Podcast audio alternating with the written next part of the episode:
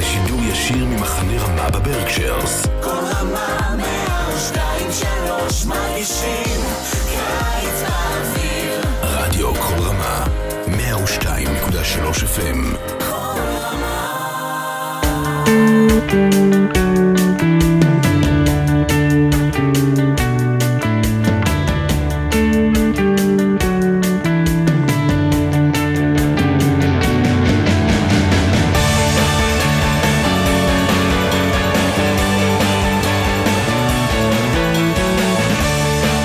Shalom and welcome to another edition of Parsha Talk. I'm Rabbi Eliot Malomet in Highland Park, New Jersey, at the Highland Park Conservative Temple Congregation, Anshe Emet, and joining me, my good friends Rabbi Jeremy Kalmanofsky, Anshe Chesed in New York City, Rabbi Barry Chesler, Solomon Schechter Day School of Long Island. We're recording this on day 53 of the war.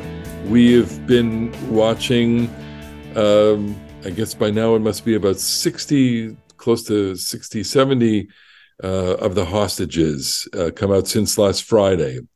Uh, these are heart wrenching scenes. They're, they're they're so hard to to watch. They're so hard to talk about, and and they elicit so many different kinds of emotions from us. On the one hand, um, sense of relief for the families and a sense of anguish for the families that are still waiting, and and um, and the kinds of things that we're hearing, the the kinds of and sometimes those are the same family and they're the things they release parts of a family absolutely and you know it's striking to me that the unstinting nature of the brutality involved that they would Yeah. release part of a family Yeah. I just want to maybe we'll talk about this for a second because it's you know ever since the rally which the three of us were at and and really since the beginning of the war we we are encountering you know Klal Yisrael in a in a in a new set of ways um you know of course we're we're all going through this depending on the the the valence that we have towards Israel and the connection and the sense that we share destiny and we share in the trauma. And yet on the on you know by by geography we are we are orbits away from this. Uh we don't live in this. Uh and and jeremy you were there and and you you spoke about this.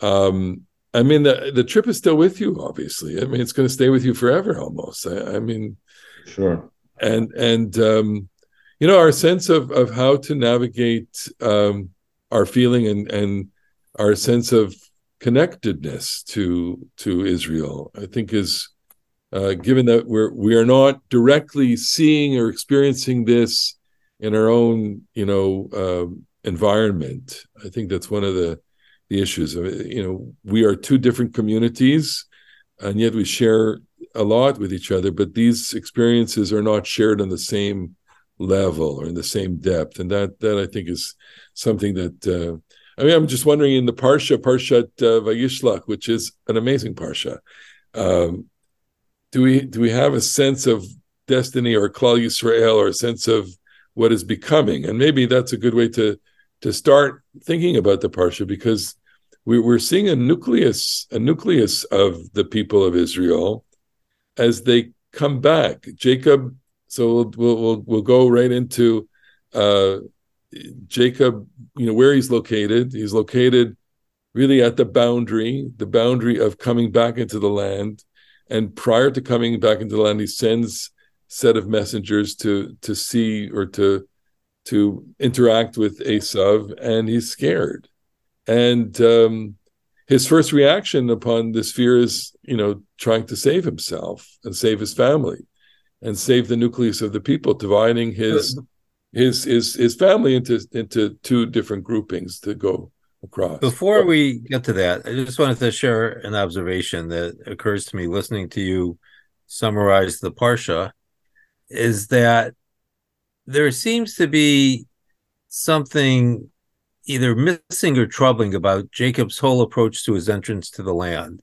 He hasn't seen his brother for 20 years, and he's fearful that bad things are going to happen.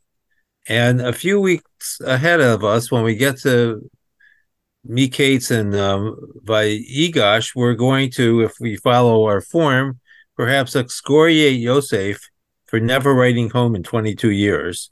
But apparently, he learned that from his father Yaakov, who did not write home in the during the 20 years he was gone because he has no idea what he's going to find when he comes to the land. And Yaakov himself is getting it from his mother because his mother promised him and said, you know, you go there, spend some time with Lavan, and we will send for you. And she doesn't send for him. So, so and that's true. It's, and it's true one generation back because if you do the genealogies, you know that Abraham leaves Terach, and Terach is at such and such an age. I forget exactly what the number is, but Abraham also overlapped for years and years and years with Terach. So it, this is crazy. We have this. We have this kaberet avicha vetimecha, this filial piety religion. When in point of fact, each one of these stories, if you run the if you run the narrative closely, you discover that that everybody left left their parents. Well, what you're saying is that there's there's a breakdown. Each generation. Well, it provides though for a nice punt because they under we understand as honor your parents, and they apparently understand that their parents are too much of a burden. Kaved, like kaved Okay, well, okay, so so here here he's faced with um, you know the, the peril of whether or not there'll be a future because he's afraid of his brother and and you know the the Torah is is I think the Torah is sympathetic to Esav. The rabbis are definitely not sympathetic to Esav. We can talk about that for a second, but um, Esav seems to have forgotten everything or seems to have set everything aside because and we're, we're we're glossing over the the wrestling match. We've talked about that in the past, and you know the parade of gifts before Esav, and and and that all has some coded messages to Esav. But but if you if you go to the the, the scene where they meet, which is chapter thirty three, uh, verse four, Vayarotz Esav likrato. Esav runs to greet uh, Jacob. Vayichabkehu. He hugs him. Vayipol al tzavarav. He falls on his neck. Vayishakehu. Vayivku.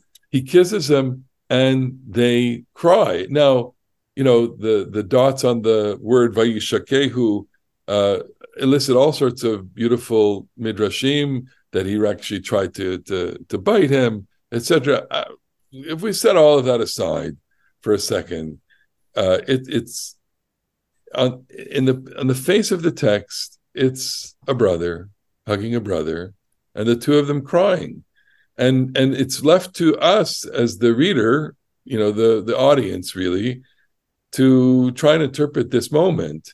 And and I think we are allowed to have a little bit of sympathy for Esav and say, you know, he he, he has left his animosity, and we're allowed to have a little suspicion of Jacob and say that he's he's relieved uh, also. But I would draw it a little more sharply because I, I think what this parsha emphasizes is how out of character Esau's anger was in the previous parsha.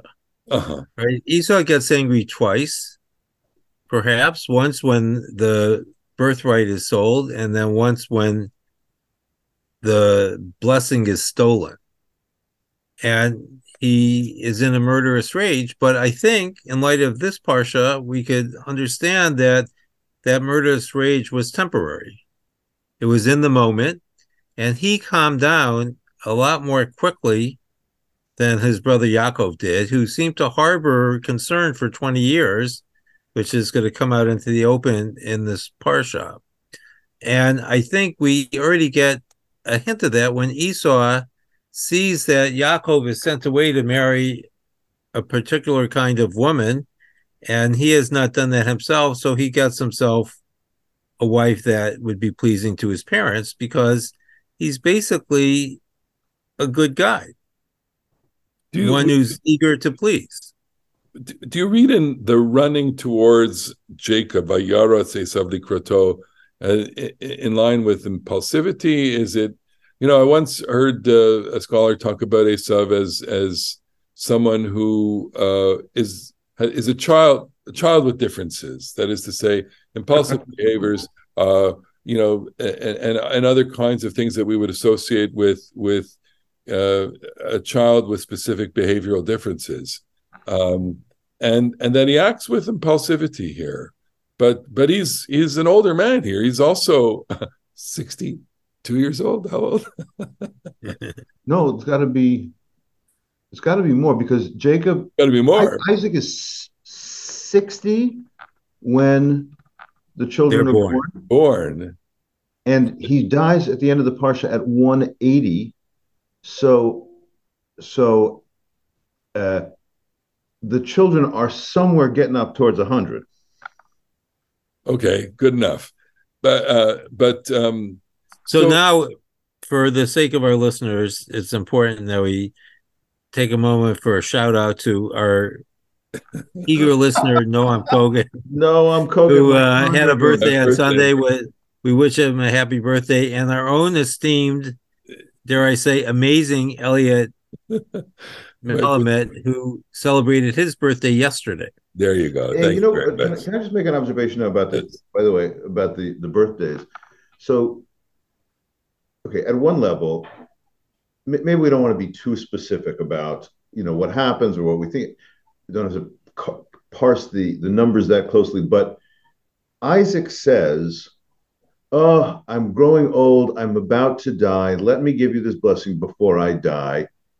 And it's at least 40 years later that he actually dies. A hundred years later. I'm sorry, 80 years later. He dies at 180, and he's he's he's 100 years old when I, I don't know that it said that I don't it said a date, but it's a long time. a long time. So, So I, I Isaac's Isaac's feeling like I'm gonna die, and Asav. Maybe there's another parallel between Asav and and and Isaac, his father.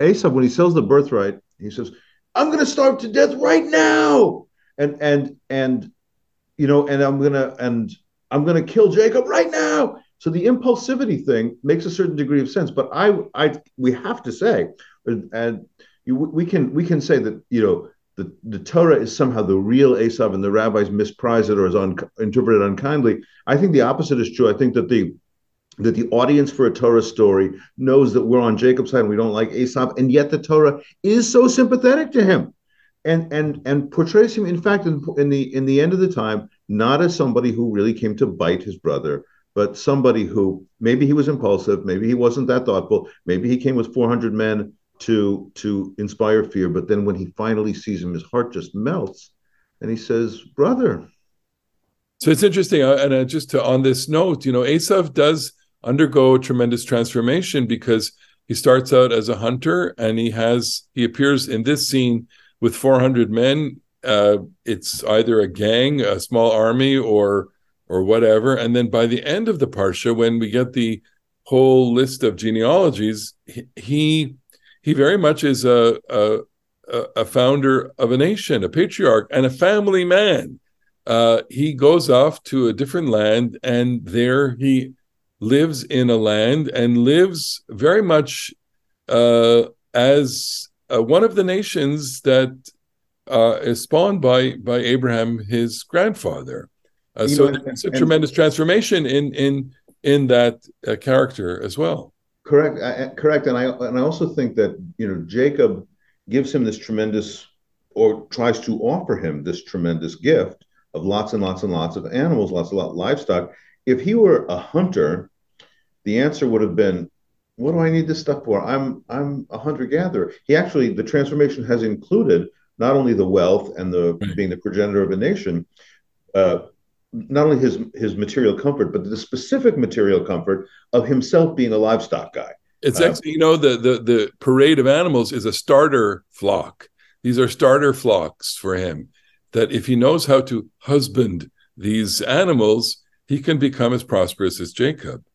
All right, so so we have this encounter, and let's let's just uh, press fast forward here to Jake, Jacob's arrival in the land, and uh, that's chapter thirty-three, verse eighteen, and we get this verse Vayavo Yaakov Shalem Ir Shechem, that Jacob comes now. Now here I'm going to translate it, you know, one way, which is Jacob comes whole, Shalem, intact, uh, to the city of Shechem, Asher Be'eretz Canaan, that is in the land of Canaan, Bevo'omi Padan Aram, when he comes from Padan Aram, that district, Vaychana Pnei Ha'ir, and he encamps at the edge of the the city.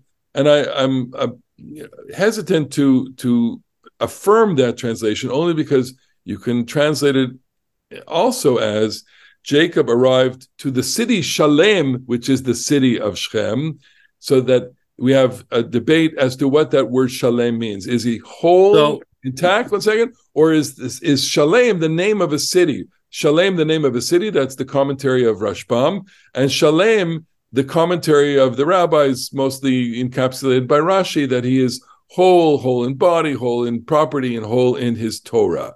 So uh, this, what exactly is happening here? Or so what I would suggest to you is that this is a fascinating kind of doublet that we doublet that we have not yet really seen.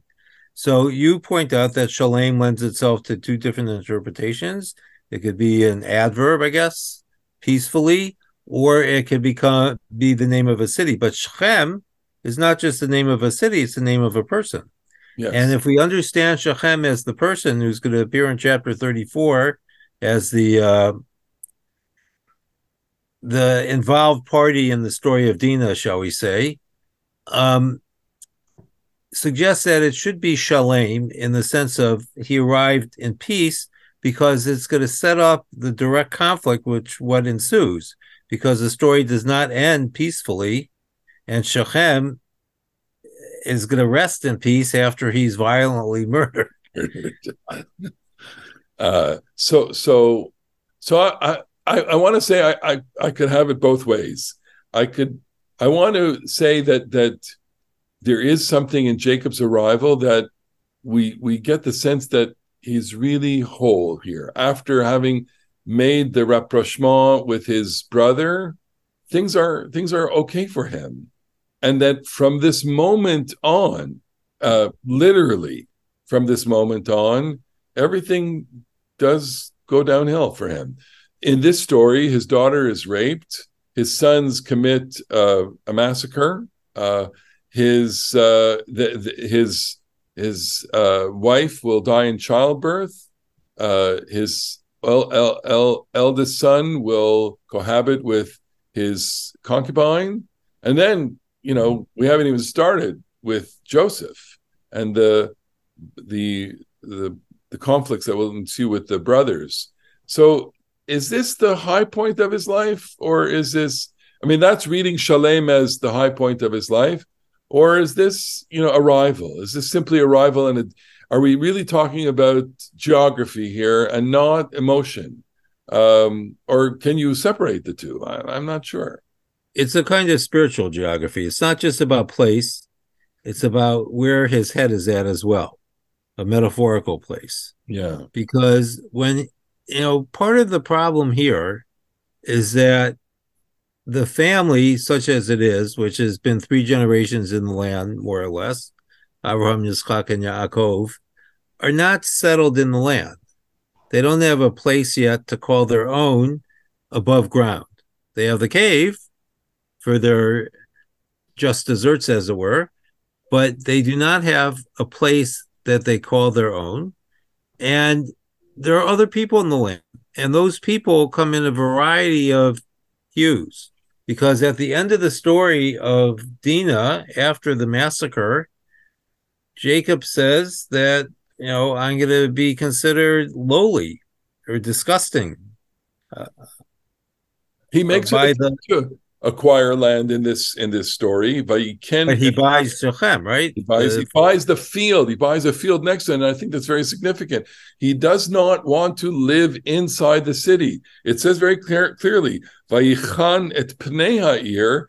He goes to the limit of the city, but he's at the outside of the city, which is similar. well, there's a great Yeah. irony here. yeah. Sorry, It- it- because cities are identified with Cain, yeah. Who is the first murderer. Exactly, exactly. And so he's being oppositional to city culture. He is remaining uh, as a pastoral nomad, a shepherd, which with, with all of the connotations of a shepherd, freedom, uh, a little bit of you know independence, etc., uh, and not wanting the trappings of wealth, power that are found in the cities. And and then and then it says. Um, Vayatzev Sham Mizbeach. He he builds an altar. Vaykralo El Elohei Yisrael, and he names the altar. And you know, it's interesting. You know, what would you do? You're you're you you you you have a large clan of people. You build your camp and you build an altar, and then you display that to the people in the city, right? And it's your God versus their pagan gods, basically. So he, he is making a bit of a statement here. He is, um, you know, establishing his title. He's establishing a position. And then it's precisely at that moment that we read the next verse, which is Vatetse Dina bat Leah, that Dina goes out, Dina, daughter of Leah, goes out, Asher Yalda Yaakov. So the Torah is very specific about who she is. Then it's Lirot Bivnot Haaretz. She goes and she's looking at the daughters of the land, the daughters of the land.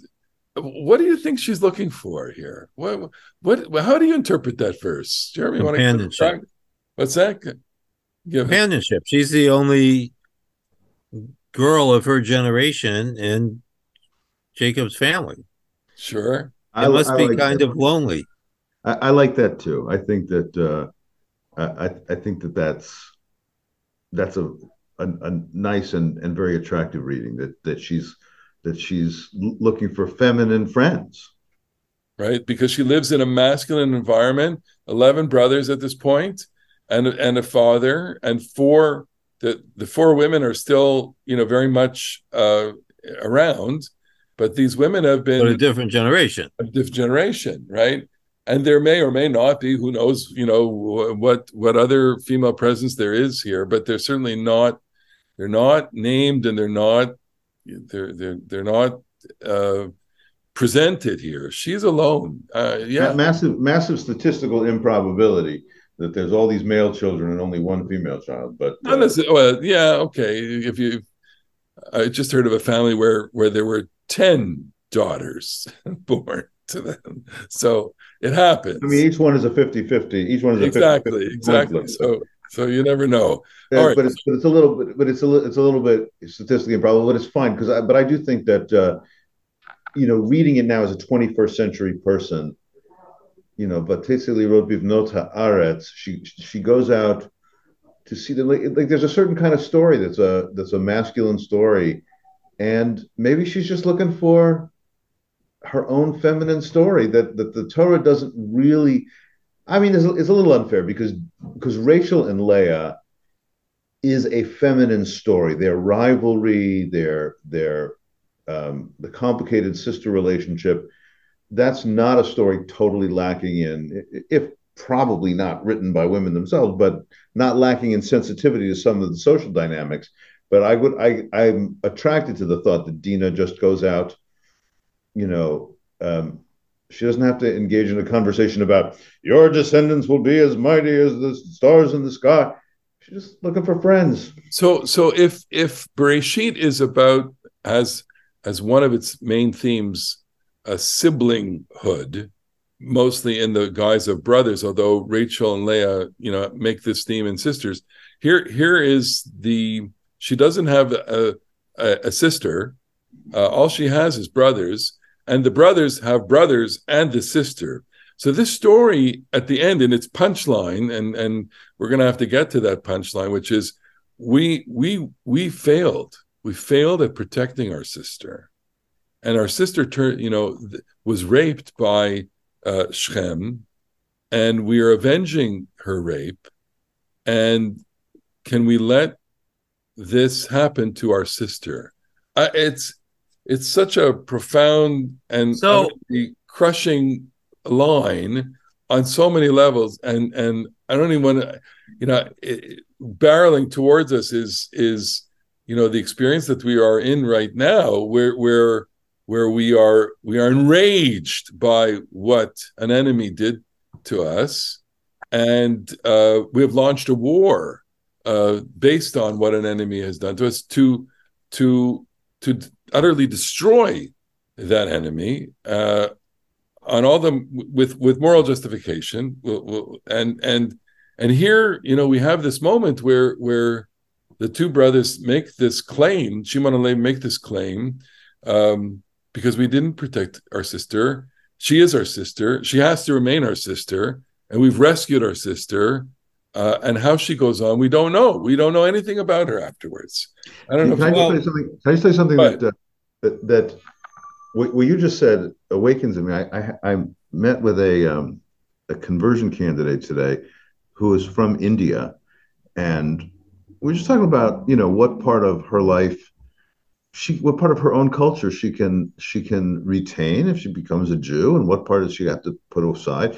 And she's like, "There- there's some holidays that I really want to. So we have this holiday called Rakhi, R A K H I, which I'd never heard of and she's very close with her own you know natal family and she said this is this is a holiday of a gesture where brothers and sisters exchange bracelets to signify a protective relationship that a brother has towards a sister right. and when you say it when you described it eliot this way um, you know and, and this woman said listen i i can't imagine not having Rakhi with my brother so um, when you said it this way you know Shimon and Levi, uh, who who well, we can tell the story a little bit clearer for those of our listeners who maybe don't know the story.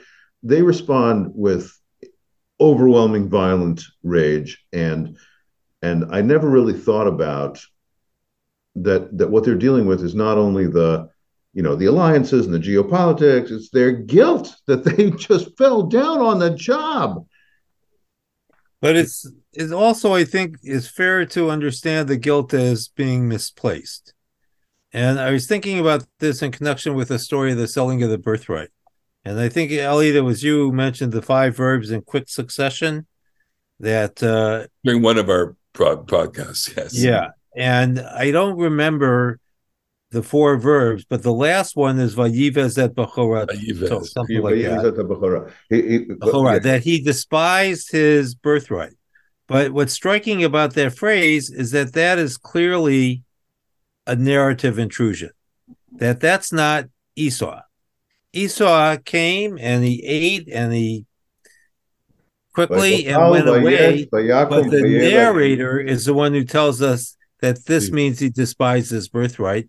And I don't think that's true at all. And what's I think we have to pay attention to here is that first of all, Dina does not say a word in the entire story. No one asks her what she thinks, which Right. is quite striking. So when it says Vayikachet uh, Uh, Yalda, I can't remember the ah, phrase. "Achiyat hayalda hazot liisha." Take for me this No, girl. before that, Vayikach, Vayishkav, Vaya. Uh, Vayaneha. Forced her. Right. So the Vaya Neha is actually the editorial intrusion. That, in other words, he took her and slept with her. I, I, that there can be no doubt about it. But whether it was by force or not is decided for us by the narrator, not by Dina, because Dina has no voice in the entire story. And later, it's going to say that uh, they their sister was uh, made impure, which is also, if not the narrator, then it's the view of Shimon and Levi. It's not Dina's view. And the last thing I would point out is that there's three takings of Dina in the story. She is taken and slept with by Shechem.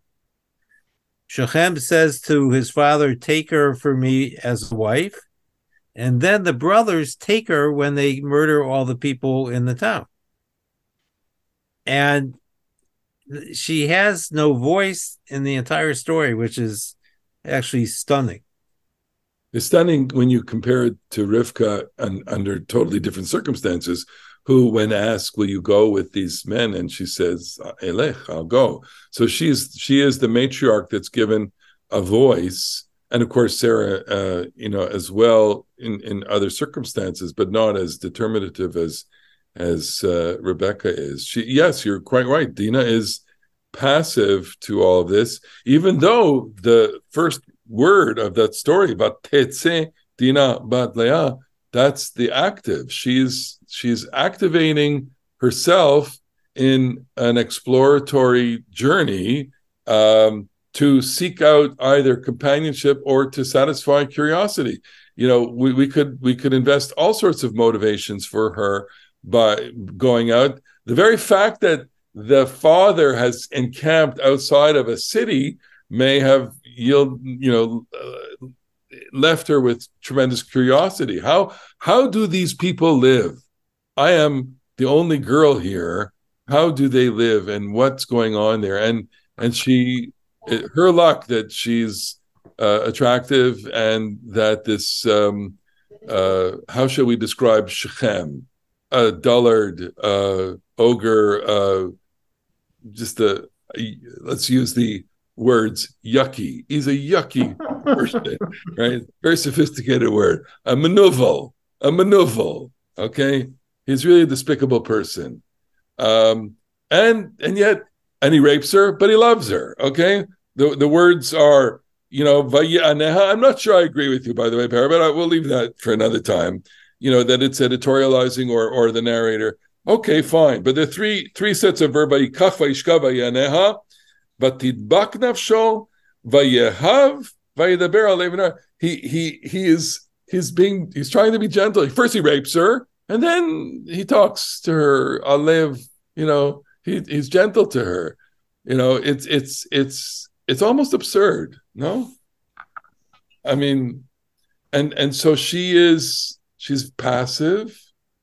Uh, and the brothers understand that something terrible happened here because the word comes back to them that they want to marry. You know, she the that Shem wants to marry her, and they can't they can't handle this. Well, at, at some level, this is a polemic about intermarriage too. Yes, I mean, you know, so we know that the Bible does generally view very dimly, you know, intermarriage, and and it always thinks that it's going to be, you know, result in idol worship and everything, and and um, and you know, just the translation of Vaya'aneha as he lay with her by force. It's it, we are reading into it, and I'm not saying this is wrong to read into it, that the concern has to do with, you know, the a lack of consent or or whatever, um, physical violence. It says he humbled her, Vaya'aneha, or he or he afflicted her afflicted her. Afflicted, abused. He used he, abused, abused.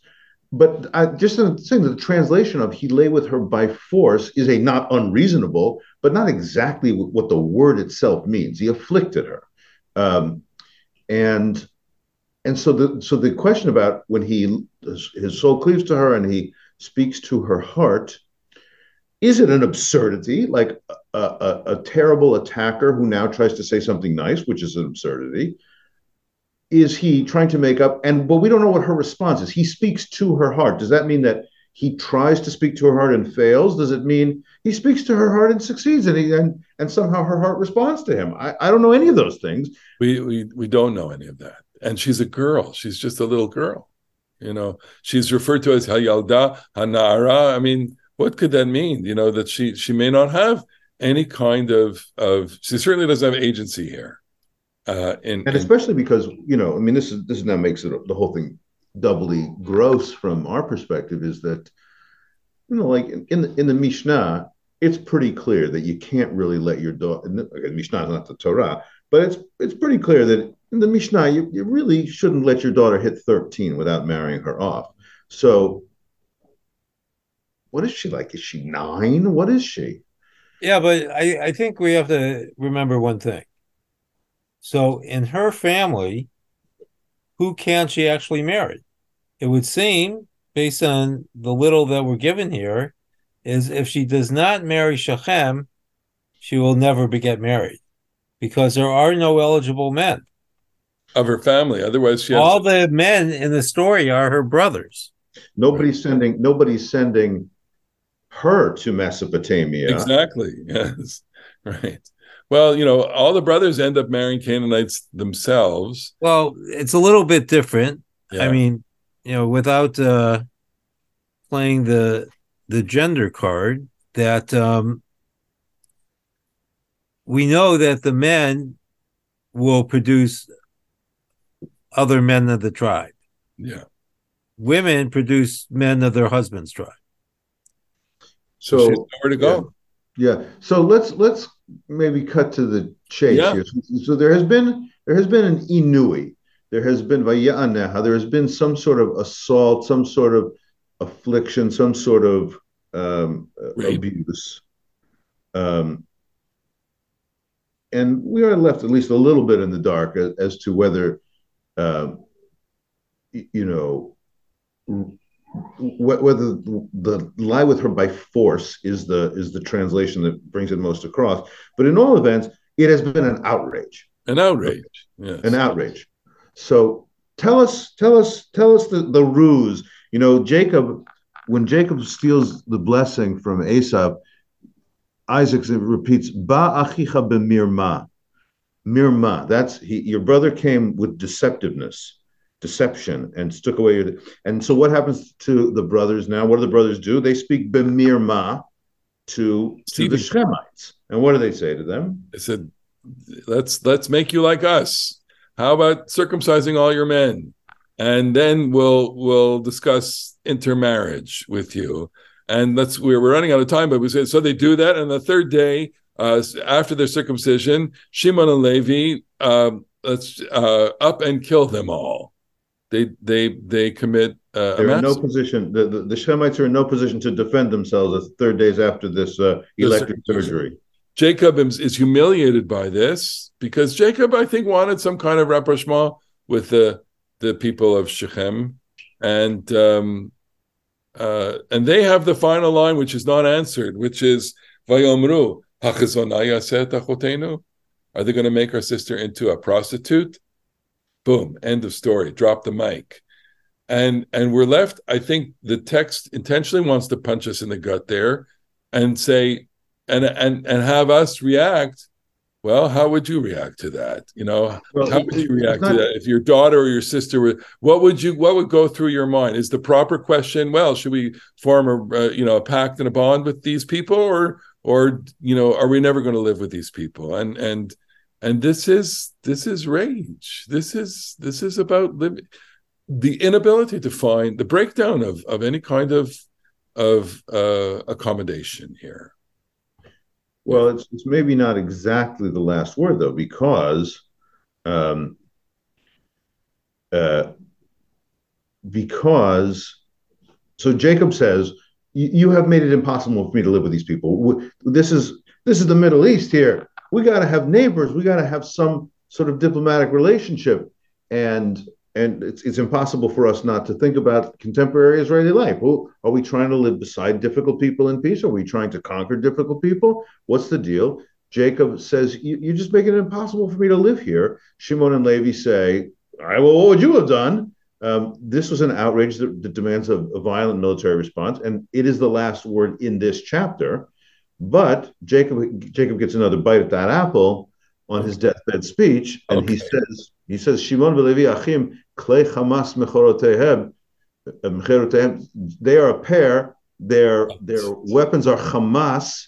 B'sodam al tavonashi b'kalam al techad kivodi. Let my soul not enter their council. Let let my uh, my my soul not rejoice in their community. Hargu ish